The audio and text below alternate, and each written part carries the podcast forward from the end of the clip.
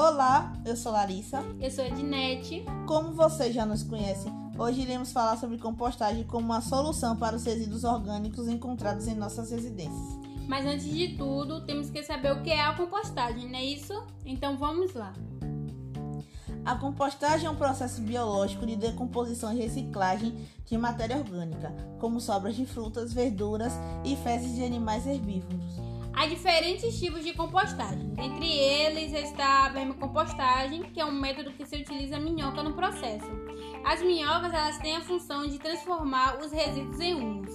A compostagem seca, que tem o mesmo princípio do anterior, mas por não ter a presença de minhocas, a degradação dos resíduos ocorre apenas pelos micro-organismos.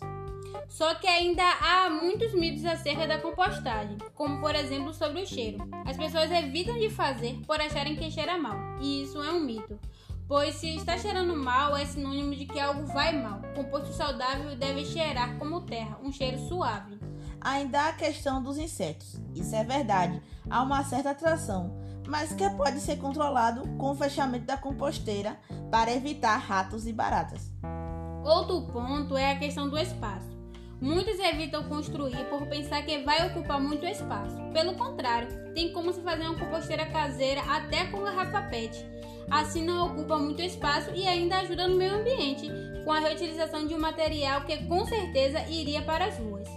Tá, Net, mas qual é o verdadeiro benefício da compostagem? Com a utilização de composteiras, ajuda na diminuição do mau cheiro nas ruas e lixeiras Previne proliferação de animais vetores de doenças como ratos, baratas e moscas, além da produção de adubo orgânico rico em nutrientes dentro de suas próprias casas.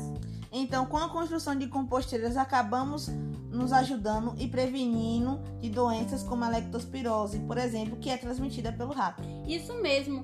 Por isso a importância de conhecer algo antes de julgar. Por hoje é só, pessoal, mas teremos mais. Então, fiquem ligados. Um beijão enorme e até mais.